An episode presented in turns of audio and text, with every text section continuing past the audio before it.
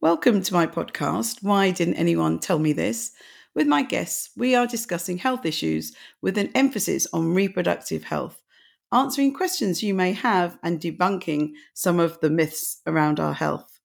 And today we are talking to my dear friend, Dr. Karin Hammarberg. Karin is a senior research fellow in the School of Public Health and Preventative Medicine in Monash University in Australia. She is a registered nurse and has worked for over 20 years coordinating IVF programs. Her PhD, which she completed in 2006, examined the experience of birth and mothering after assisted conception. Her main areas of research include fertility and preconception health promotion, psychological aspects of infertility and infertility treatment, health and development of children born as a result of assisted conception, infertility care in resource constrained settings, and women's health in midlife. What a lot of wonderful topics. So, today we are going to talk about many of these topics. Hello, Karin. Hello. How are you, Joyce? I'm I'm very well. We we have we might be having some technical hitches with this one. We're hoping everything's going to work out okay. So, can we start by t- you telling us about your amazing career and what led you to become a nurse and a researcher in the field of fertility? Yeah, well, it is a very long career because uh, uh, in the early 80s, I um, graduated as a midwife in Gothenburg in Sweden. Um, and I had previously done uh, a degree in nursing, of course. I worked in delivery suite for some time. And then uh, this was a time when the first IVF baby was born in Scandinavia. So uh, I, I, became kind of very interested in, in the whole uh, area of assisted reproductive technology and was lucky enough to be recruited to be the first coordinator of this of this program. And this is now 40 years ago. Uh, I worked in Sweden in IVF clinics for um, about a decade, and then I moved to Australia, and I kept working in IVF clinics for quite some time.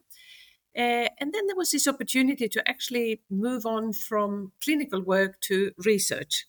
And I found that really rewarding because um, with all that clinical experience, I had some idea of what the really important uh, questions, research questions were in terms of the more psychosocial aspects of infertility and infertility care. So that's where I kind of got stuck uh, into and um, have been working on ever since in, in a lot of different projects, but, but most of them relating to fertility, infertility, assisted conception, but, but much really focusing on the, on the psychological and the social aspects of all this. And um, over those years, I, I, started working in 1987. So you, you, you've been working in the field longer than me. But over these years, we've seen so many changes around assisted conception. So, what do you feel is the most important advance that we've had in our field? But also, what are what are some of the biggest problems, or the biggest problem that we that we've encountered? Well, I, I, do think that obviously results have, have improved over the decades. It was quite random uh, at the beginning, and, and pretty much no one really knew what they were doing. Uh, but over time, I think the greatest advances is that the, the, the systems of culturing embryos have improved. So there's many more and more uh, viable embryos being created. Uh, the, the freezing of embryos was a huge, big um, advance because suddenly, you know, you could you could choose to transfer one or possibly two embryos and freeze the others, which you couldn't do in the past. And also, we have finally um, made some headways in reducing the multiple birth rate, which I think is really, really important. Uh, in the 90s, of course, the um, the um, discovery or the, the, the, the, new technique of, of using the uh, ICSI method for and injecting a sperm into an egg, that, that suddenly opened up opportunities for couples with male factor infertility who really previously didn't have many options apart from donor sperm. So they're probably the more technological advances. And I do think that uh, you know, we, we, we think it's it's it's an enormously helpful opportunity, and a lot of people have had created many happy families from all of this. But we also need to remember that probably almost half of the people who try IVF actually don't end up with a baby. And my um, concern is that sometimes the care and the follow up care of people who end treatment without the outcome that they'd hoped for uh, is not probably it's not as good as it could be. And I, I, do think there's work to be done in terms of the the patient care side of of uh, IVF and I know that people call it a roller coaster for good reasons. It's a very up and down journey and it, it comes with a lot of challenges. It costs a lot of money and people invest time and effort and and uh, and, and really a lot of their emotions. And, and when it doesn't work it is really very devastating. And I, I think we we underestimate the importance of, of good patient-centered care and, and that's one of the things I, I think uh, clinics could improve on. Yes, I think um, IVF is talked about so much now. It's even ta- taught in schools. And I think my view is that the media leads us to think that uh, going through IVF is easy. It's, it's an easy option and it's going to be very successful. So um, we'll talk about our work that we've been doing together, but the fertility education poster that we made together, um, when we, have just done some focus groups with young people, uh, they were 18 to 25. And one of the biggest things they didn't realize was that IVF wasn't more successful. So in, in the poster, we put the success rates of IVF at different ages, and they thought from the media that it was a lot more successful. So that was one of the things. So how successful really is IVF now in, in 2023? Well, I think you can see, say as a general rule that the um, uh, probably about half of, of the people who try IVF uh, will not have a baby. But of course, it's so age dependent. So for younger women, uh, I think you know you could expect if you had up to three cycles, but maybe six, 70 or percent of, of younger women, women under 35, will probably have a baby. But if you go into the 40s, um, the chance of a baby, even after three full cycles, is probably more like 10%. So uh, it, it is so dependent on the woman's age. That is probably the most important determinant of, of chance. But and then, of course, at least in Australia, about a quarter of the women who start IVF treatment are over 40. So we have a huge proportion of women who really go into this with a very, very small chance of, of coming out with, with a baby. Yeah. And the other real point that lots of people don't realize is how expensive it is.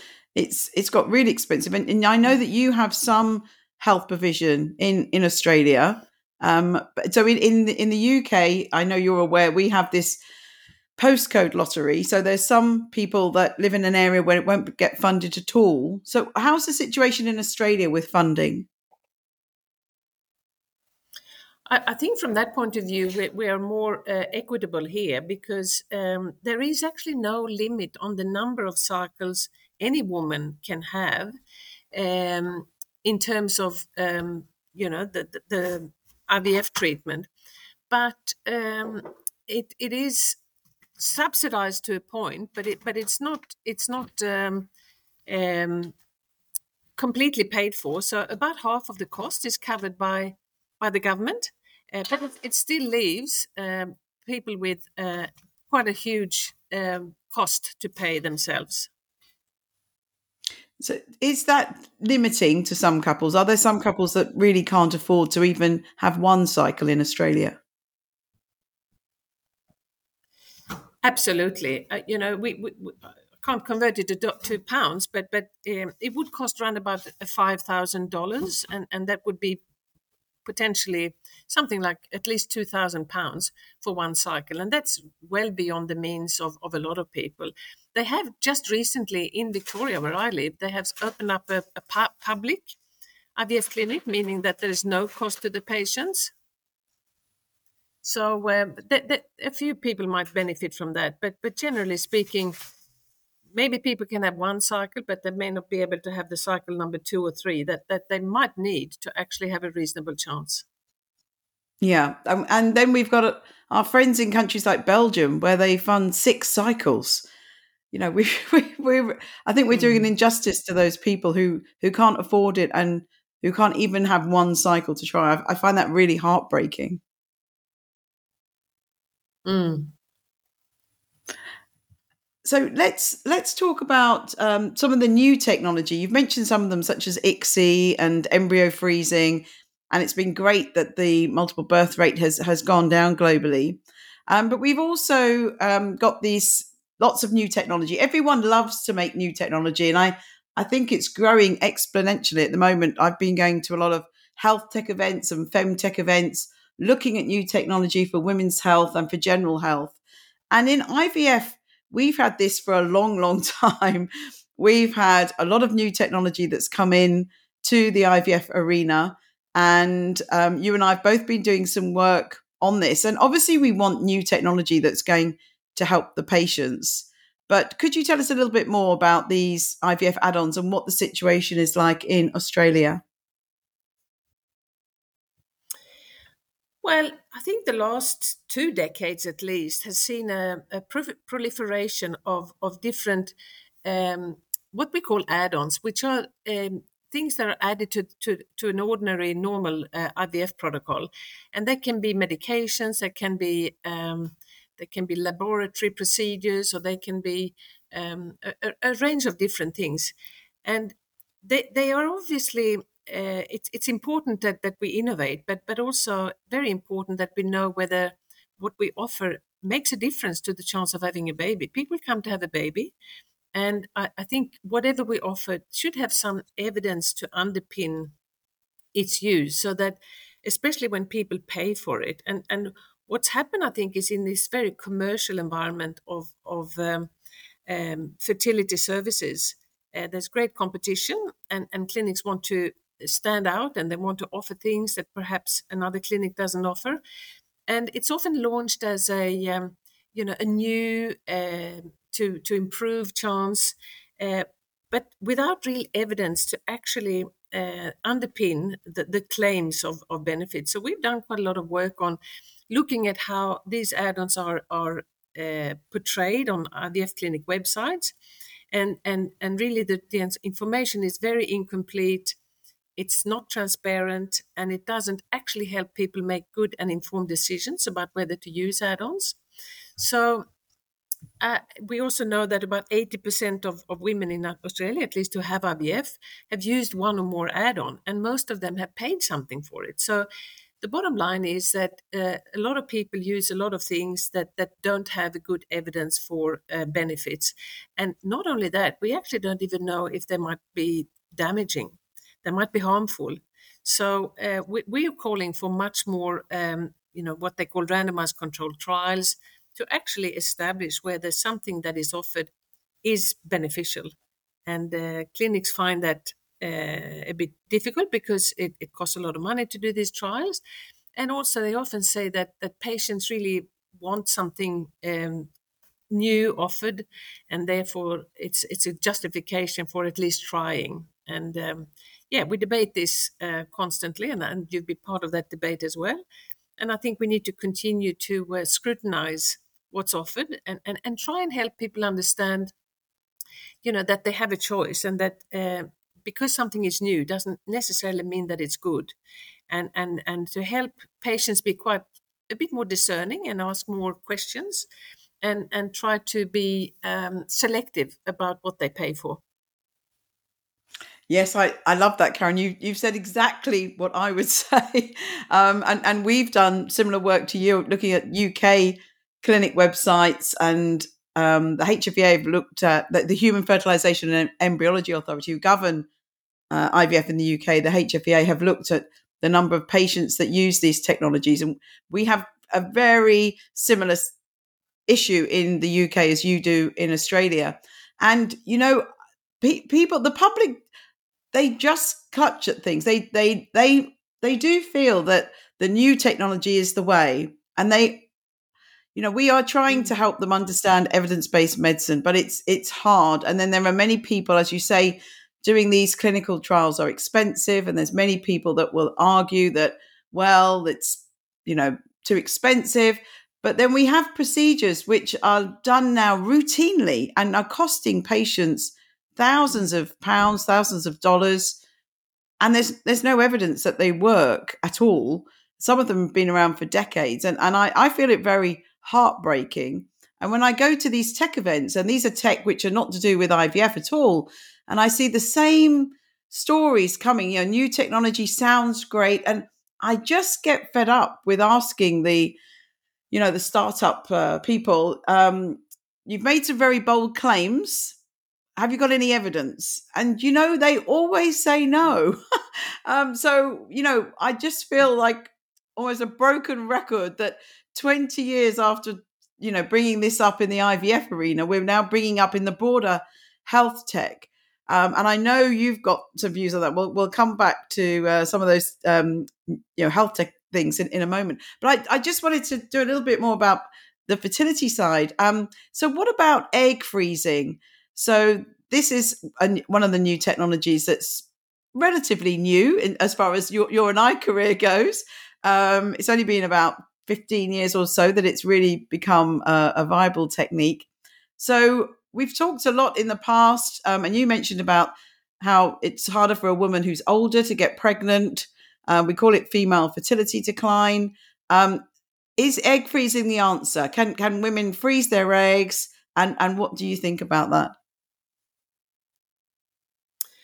I, think it's absolutely technically possible, and and I think it it is as you say, it's it's a very you know it, it's gaining momentum and, and and a lot of celebrities promote it and it's uh, it's somehow uh, launched as a solution to all your problems about when to have a baby. And i'm sure uh, it has its place but i do think that again it's it's really how it's um, explained and, and and people understanding what it actually means because if you freeze eggs um, when you're very young uh, those ch- those eggs are in very good quality, and, and the chance of them resulting in a baby when you're older is, is quite good. But again, if you freeze when you're very young, you're very unlikely to ever use those eggs. So they might be costing you a lot of money in storage for a long period of time. And in the end, you're not going to use them. If you freeze eggs when you're older, those eggs are probably not as good a quality, and, and the chance of them resulting in a baby is much lower.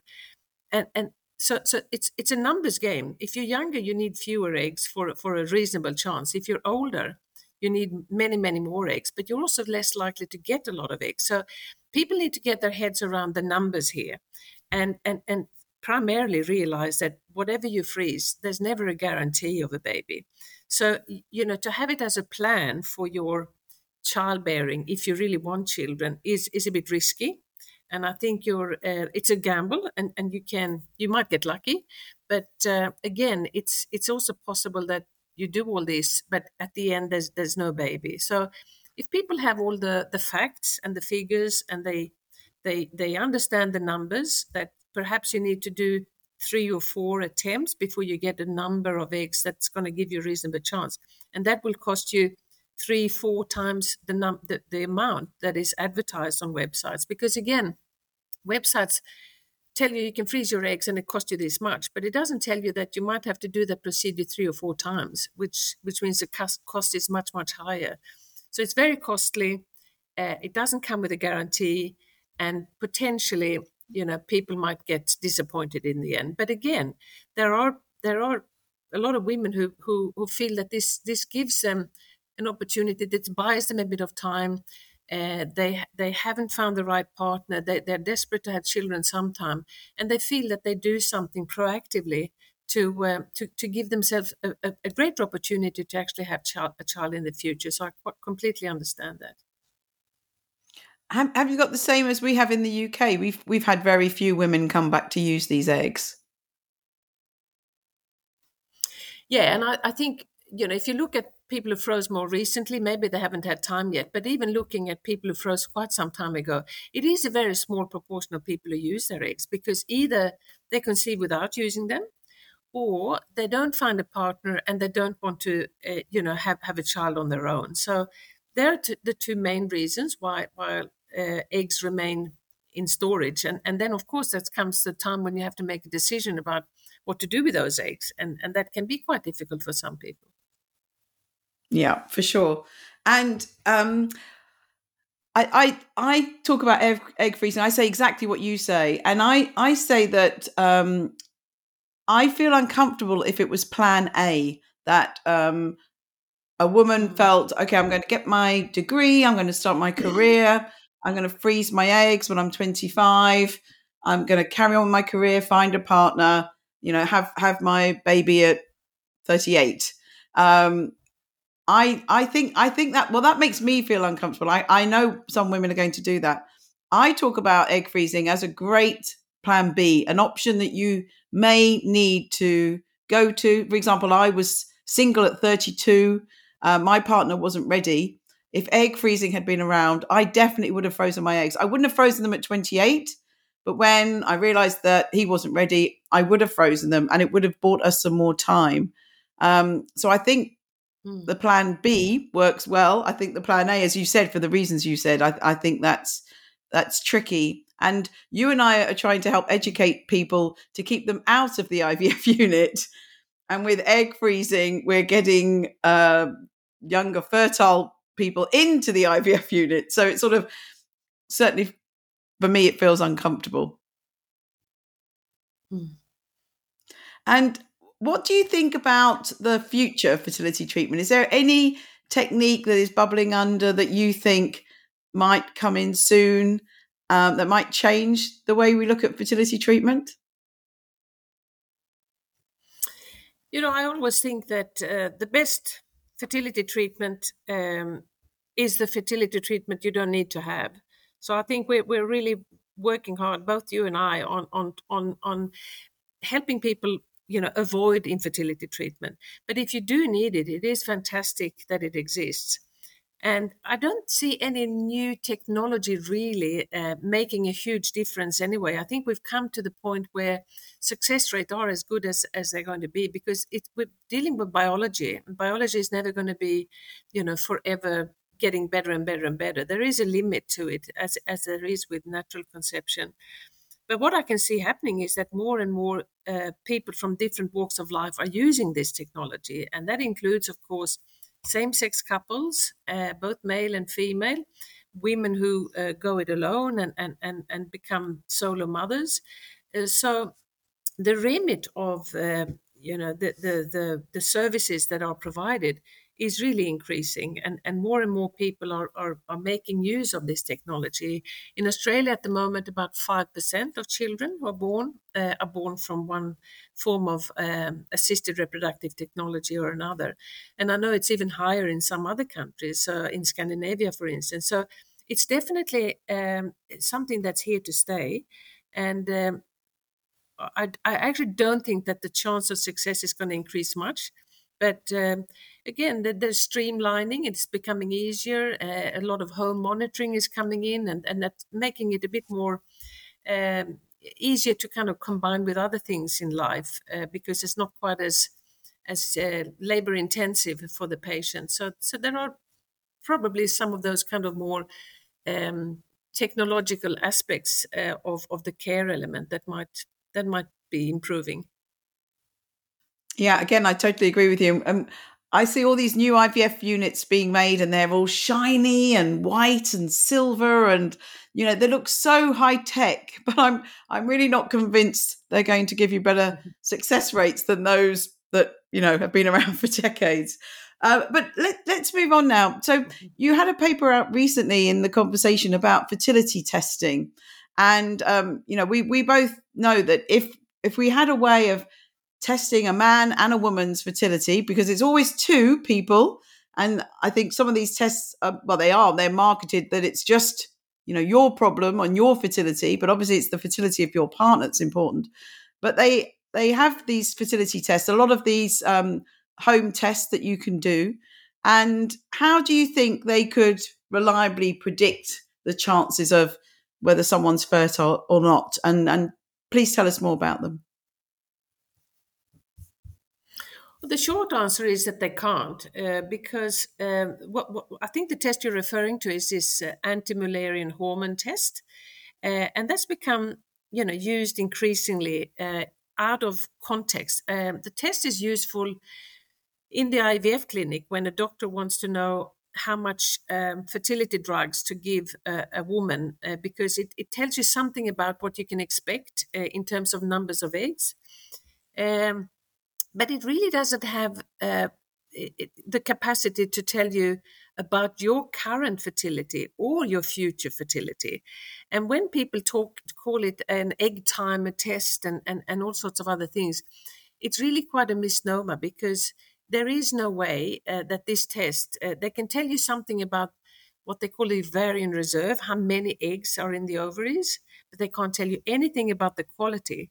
And they definitely can't tell you anything about how, how long that reserve is going to last. So uh, we know that a low AMH at a certain age and high AMH at a cert- at the same age really gives that there's no correlation between that and the chance of, of a woman having a baby. But but the these tests are now sold direct to consumers. Uh, people can order them online. And again, we looked at websites and what they say about these tests, and, and, and it is promoting it as something you can check your fertility, tell you if you've got lots of time left or if you need to freeze your eggs now. When in fact the test has got can't give you any of that information. So I think people are getting sold a, a bit of a, a, a, porky, and uh, uh, they could save their money. I think. So in the UK, as well as um, having them at home, you the supermarkets, uh, sorry, the um, uh, chemists are selling them. I think the supermarkets are selling them as well, actually. But the the, the chemists are certainly selling them, so you can go in and buy a test.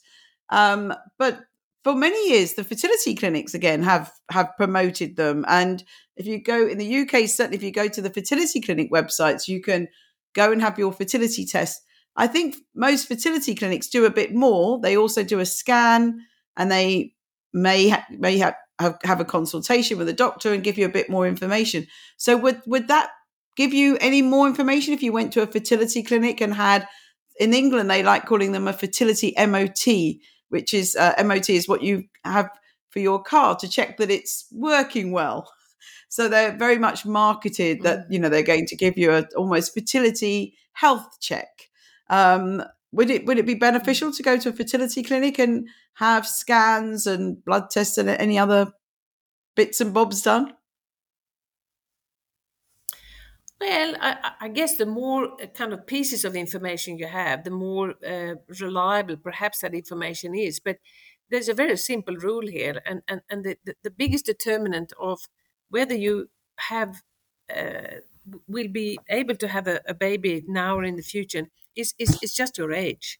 And um, there is variation, of course, uh, genetic variations. Some women enter menopause earlier than others, and uh, fertility usually we estimate is is is not functioning anymore about ten years before menopause. So it's not like you have you know opportunities un- until you stop menstruating because fertility, in in most cases at least, probably five to ten years before menopause uh, the chance of conception is um, non-existent. So you can have all the testing you like, but uh, I, I, think a rule of thumb is that before 35, everything is pretty, you know, intact. After 35, between 35 and 40, there is a slight decline in fertility, and after 40, it gets really hard. And I don't think you need a lot of testing to to. Um, this is just a biological fact. Karin, Karin, can I bring up? Um, you mentioned the ten years before menopause. And that was a, a figure that I, I've written in my book and what I had always read. Um, I think I think we need to go back and have another look. I've interviewed so many women recently, um, postmenopausal women, and they've told me about uh, their pregnancies, and quite a few of them have had a baby, and then literally one or two or three years later, they've um, entered the perimenopause and some of them quite quickly have stopped their periods. So i'm i'm really starting to question this 10 years because so many women have told me they they, they totally stopped their periods within a few years after having children. Um, what do you think about that? Do you think we need to go back and have a look at that data? No, I don't, because this is population data and it's been collected in, in lots of different populations.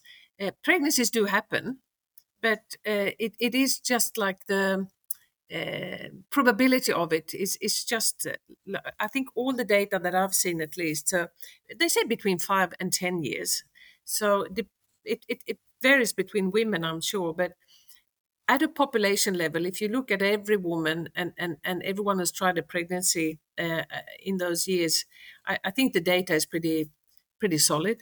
Um, and and of course there are exceptions. So um, I, I, wouldn't I wouldn't kind of give people that the, the, impression that somehow evolutionary we have changed because if you look look at data from populations where there is no contraception, it's very clear. Uh, you know, the, the, the, time between the last pregnancy, uh, and these are obviously historical populations, but that's the only way you can look at it because once you introduce contraception, it's very difficult to estimate these things. And yeah, I, th- I still think it stands. And and whether it's six or eight or four years, it doesn't really matter because the, the, the main point is that uh, you're not fertile until you stop menstruating. And, and pregnancies in the 40s is, is um, are difficult to achieve. Yeah, that, that's very that's very important advice. And I, I haven't changed my advice. I obviously still let everyone know that. So um, let's talk about reproductive health education. So um, I think it was about four years ago, you and I were at a conference, a wonderful conference in Copenhagen.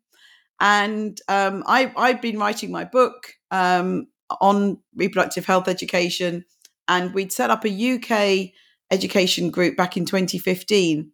And I was really aware of the amazing work that was happening globally. I think in the UK we were we were quite far behind. There was a few people like Jacky Boivin um, who who had been doing research on education, but there were amazing studies that had been going on for many years, such as in Portugal and Denmark, and your amazing work in Australia.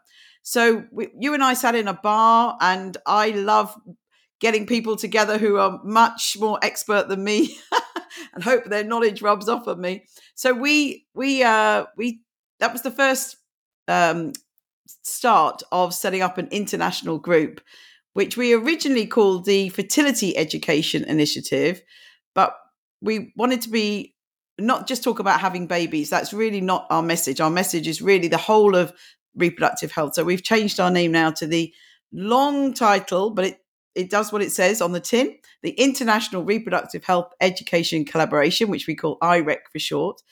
But you, you in Australia really have led the way in this. You have been doing fabulous work for many, many years. Please tell us about how this started and the work you've been doing in Australia. Well, we were lucky enough, uh, probably 12 years ago now, to, to, to we applied for and got a got a government grant to just to introduce um, a fertility health education program, and this was in response to um, one of the obligations of an organization I work for, uh, which is a statutory authority in Victoria, which is called the Victorian Assisted Reproductive Treatment Authority. One of our obligations under the law is to actually, uh, you know, help people understand how they can prevent infertility. So on that basis, we, we thought if the more knowledge and, and understanding people have, potentially can help them make um, good decisions about uh, the timing of, of pregnancy and also prepare well for pregnancy because the more we know about the importance of preconception health and how uh, you know optimizing health and taking folate and all of those things really makes a big difference to the the the, the future health the, the health of the future child. If if people had those kind of concepts clearer in their mind that, that it might help, um, you know, optimize uh, the reproductive aspirations that people have, that they might have a better chance of having the number of children they want to have and, and, and, and to having he- healthy children. So it is a fertility health promotion program. So we, we, we try and share information about what you can do to to give yourself the best chance of, of having a baby. And uniquely, I think we have made it a very conscious decision to target men as much as women. Uh, because traditionally everything fertility is pinned on women they need to do this and that and the other and they, they, they're scrutinized in, in lots of ways and we really wanted to drag the men into the conversation and make them equally responsible for the reproductive outcomes because research shows that men want to have children just as much as women do so they need to be stepping up and they need to to you know take that responsibility seriously. And and and, and you can't say you know forever that you're not ready and you want to wait and you want to have a baby later because that that's how people miss out because age is still the most important determinant of whether you will have the number of children you you plan to have or wanted to have. It's great that men are coming into the conversation. We've got a new program uh, in the uk documentary uh, following three celebrities that have their sperm count done and then they talk about the lifestyle changes they can make to try and improve it. Um, and I think when I think when you and I started, we really had forgotten about the men. We we were sort of blaming everything on the women mm-hmm. and weren't really engaging the men. And I think that's a great change. And we've now got research about men's fertility declining as well, and that there are other specific issues about men's fertility, and we've we've included that on the poster. So, if there was just a couple of key points you think men and women should know, uh, what would you say to them? I think you know we can't escape the biological fact that the woman's age is, is still going to be the biggest determinant of uh, whether a pregnancy will happen. But we should also acknowledge that um, the, the health of both partners at the time and before conception really has huge and, and, and impactful uh, implications for, for the health of the baby. So I, I think empowering people uh, with with knowledge uh, and uh, explaining these things in a way that's easy to understand, but also that's not punitive and that that you know people you don't want to make people feel bad. And we have written about this, you and I, that language is so important in health promotion because you can actually put people off and they can start to feel like you know you, are just dictating and and um, um, finger pointing and, and so forth so i think it's very delicate kind of balance to um, to walk uh, where facts are facts and, and and but you need to actually contextualize them and and make sure that people understand that it's not you know they haven't done anything wrong uh, and and and you don't want to make people feel guilty or shame ashamed or any of those things. So really trying to be very uh, positive and um, instead of saying you know smoking you know is bad for you you can say if you stop smoking these are all the benefits you can expect. So you, you need to turn the messages around so that they're more palatable and, and, and that people can think about yeah these things might actually be helpful and and um, but you also need to have strategies for how you can achieve those things. I i, I think the, the problem with weight is is is one of those examples because to just say that you know you need to be in the normal weight range is actually not very helpful. And the more we read uh, the more we understand that weight loss doesn't actually help very much. So we we need to focus much more on a healthy diet than than on weight loss uh, and I think the conversations around weight are, are starting to shift, and, and, and we're thinking more about it as a um, not an individual's problem, but, but something that's influenced by so many environmental factors, and that we, we should not focus on the individual uh, in terms of the, the obesity rate. So it's a very fine um, line conversations to have, and I think the way you you frame your messages really has a big impact on whether your message is going to be heard, and people will take action in response to that knowledge. So um, with regards to female fertility, I keep seeing adverts and posters again for um, supplements and you know, potions and lotions and all sorts of things that will rejuvenate women's eggs. Um, so we, we healthy diet's obviously important, but is there anything a woman could do to turn back her fertility clock and make her her egg more youthful and um, fertilizable? not not in not to my knowledge, but I but I, I hear the spin and I, have heard it uh, coming. And it, the, the most recent kind of add-on uh, is this ovarian rejuvenation. I mean, I, I just want to cry when I even heard the name because I think it's delusional. Uh, obviously, I think women who want a pregnancy, what however they want it, they should be on folate because folate and iodine are absolutely essential and they make a big difference to the, the, the risk of uh, a birth defect. So, for all intents and purposes, any, any woman in reproductive age who is not taking, taking um, using contraception is, is wise to be on folate because that, that will avoid most of the spina bifida that otherwise would occur. But apart from that, a healthy diet and uh, you know regular exercise uh, and, and, and trying to be moderate in terms of alcohol and absolutely not smoking. They're, they're probably the most important things you can do. Excellent advice. Now, Karin, we've never talked about the menopause, but I'd really love to hear your view about the perimenopause, menopause, and postmenopause. In in the UK, we um, have uh, quite a negative narrative that this is all doom and gloom and a terrible time and something that women have to go through and they're going to be like this forever and you know, there's only one answer and that's to take HRT. Um, I just wondered what you thought about all of this.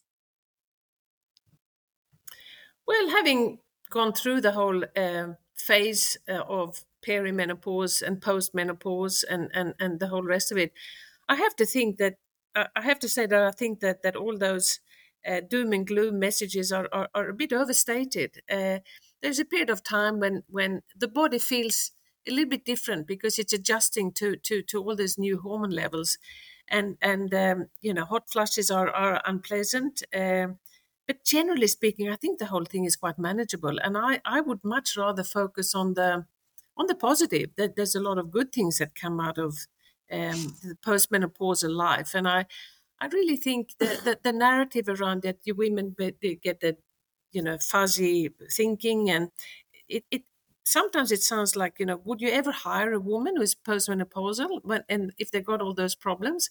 When in fact i think women can be super productive and there's a lot of things we don't have to worry about postmenopause. So i think professionally we can often you know do more and and and, and engage more because some of the other responsibilities we we have have eased off. So I, I would I would much rather see, and I'm trying hard myself to, to emphasize the all the good things that that happen uh, after menopause. Um, so um, uh, I also think, of course, that um, for those who do suffer really severe symptoms, and, and some women do, it's very important that that they feel that there is some help, and and uh, they should try the different. Um, combinations of hormonal therapy to try and reduce those symptoms but for most women i think it is a it's a phase when when we you know a phase of change and, and, and some of it is, is a bit unpleasant. But generally speaking, I, I think life is looking up post menopause. Again, I always agree with you, Karin. I, t- I totally agree. I, I call it a time of liberation and freedom. It's just, um, for, for me personally, it's been a wonderful time being post menopause. And I, I think I'm doing my best research work, I'm doing my best social life. Um, so, yeah, I think we've got to um, think of the positives. And, and I agree. If we create this terrible image of uh, all the symptoms and problems a woman will have while she's going through the perimenopause, who's going to employ such a woman? You know, is are they going to start asking, "Are you still having periods?" before they employ you, which which I, they couldn't do. But um, yeah, I think we've got to be careful. And in the UK, we we um we sort of gone overboard now. We we weren't talking about menopause at all five years ago. We're talking about it all the time now, but we've uh, we've got to come down a little bit and and put it in perspective. We've, we've I think we've overshot uh, the the discussions. So um, I've called my podcast "Why Didn't Anyone Tell Me This?" because so many times in in my career I've heard people say that, and certainly our work on health education, reproductive health education um, has, has stemmed from this. Is there anything that you haven't mentioned already that you've heard people say, why didn't anyone tell me this? Well, the, the, the biggest one, unfortunately, is uh, this, um, you know, a woman 38 wants IVF, uh, it doesn't work. And, and, and you then start to explain the, the, the biology of, of, of, of um, aging in, in women. And, and that's when you often hear, I wish I'd known that. Uh, and I, I, I, feel that uh, even though it's, it's not a very kind of uh, sexy message to have to try and sell that, you know, your fertility is declining and, and certainly uh, into your 40s, it does get difficult. People don't actually want to hear that. But, but I also think if you don't engage with the biological reality, it is it is a it is an uphill battle, and people get disappointed. And and again, I think the other thing is that as we talked about before, considering IVF uh, a backup plan, um, you know, if you if you wait um, and and and you, you plan to have children later in life, and you think if it doesn't work, I'll have IVF. Well, unfortunately, IVF is not very helpful. Uh, so it's it's not a good plan B, and and and I think that's something that people wish they'd been told as well. so yeah, and they're probably the main things. The the research we've been doing with the poster with the young people um, they really appreciated having the information because they felt it was really important but we did discuss with them could you imagine if you were older? And they said yeah that that would that would definitely be difficult to take um, because you'd want to have known that. So yeah the 38 year old woman who's only just really getting to grips with her fertility decline, it's a hard message to take. So so important to get this message with young people. So and it's so it's really ingrained in them, and then they can make their own decision about how they want to live their life. But they've got the information. Um. So what motivates you, Karin? You've you've had such an amazing career. You've done so much brilliant work. What motivates you to do this? Uh, the more the more I have got into this idea of of uh, health promotion and, and and associated with um, you know linking that to people's reproductive um, goals and aspirations, I, I find that uh, quite rewarding. And and people are uh, generally uh, grateful to to receive information. And I think if you can make it um, you know really user friendly and, and, and be a bit imaginative about how you present uh, information because I think we, we have so much technology now. So there's there's many more fun ways of actually conveying information, and there's interactive tools. There's all sorts of things you can do. So th- being kind of creative about how you engage with the public uh, in terms of these kind of messages that sometimes aren't really what people want to hear, but trying to to penetrate all that and, and, and to still you know enlighten people about the reality of, of fertility. Uh, I, I find that really rewarding, and I I enjoy um, this this idea that you you communicate complex uh, concepts um, in in a way that that people can understand. That that's um, I I really enjoy that. Fabulous. So that leads nicely on to my last few questions, which I'm asking all my guests. What makes you happy and where is your happy place?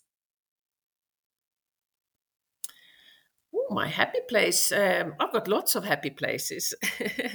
happy professionally, I think, is is when when you feel that uh, you know it, it's it's really you come up with something um, useful and, and, and, people respond well to it. We did a series of um, short, very short, like one minute videos with a comedian a little while ago, a guy, and he uh, he was funny, of course, but he was also uh, up for the challenge of trying to convey messages about sperm health to men. And, and, and we had a campaign that really was directed to men. And he was super funny. And, and there were just five very short videos, but they, they were hugely successful. And somehow we managed to kind of hit that sweet spot between you know humor and and without exaggerating, but but actually conveying very serious messages in a humorous way. And I feel for, for men, often that is a, a quite a helpful way of, of communicating information. So, you know, if, if, you if you hit some kind of uh, little gold nugget in, in, in communication, I, I, find that very rewarding. So that's that's a happy place for me. And what, is there anything else that makes you happy? So some people have said, you know, sitting on this sofa. For for me, it's being on a beach. Anything away from your work life that makes you happy? Oh, lots of things. I, I, I really enjoy all the interaction with. Um, we've got grandchildren, which, which, is lovely. But even you know, I'm sitting in wintry Australia. I, imagining a beach would be absolutely wonderful. I, I love to sit on a beach and uh, enjoying the sunshine and uh, holidaying in exotic places. You know, there's so much I enjoy. Yeah, you do a lot of traveling, which um, I'm envious of. And the very last question: What advice would you give your younger self? Could be could be anything. Could be about work. Could be about your private life. Anything. Well, I, I think generally speaking is if if there is an opportunity to try something, um, jump in. Uh, I I think um, I never want to you know think back and think that I, uh, why didn't I try that job or why didn't I you know take that opportunity? You you, you might jump in and, and find that it's not the right thing but at least you'd know. And I, I really want to um, yeah if if if there is opportunities of challenges presenting I, would like to jump on them. And I think uh, I would advise my younger self to do it. Mostly I have. Occasionally I've kind of decided not to. And I, I think any young person who has opportunities should just go for it and and if it fails it's it's a learning and and if it's successful it's it's wonderful i love that i love that you got nothing to lose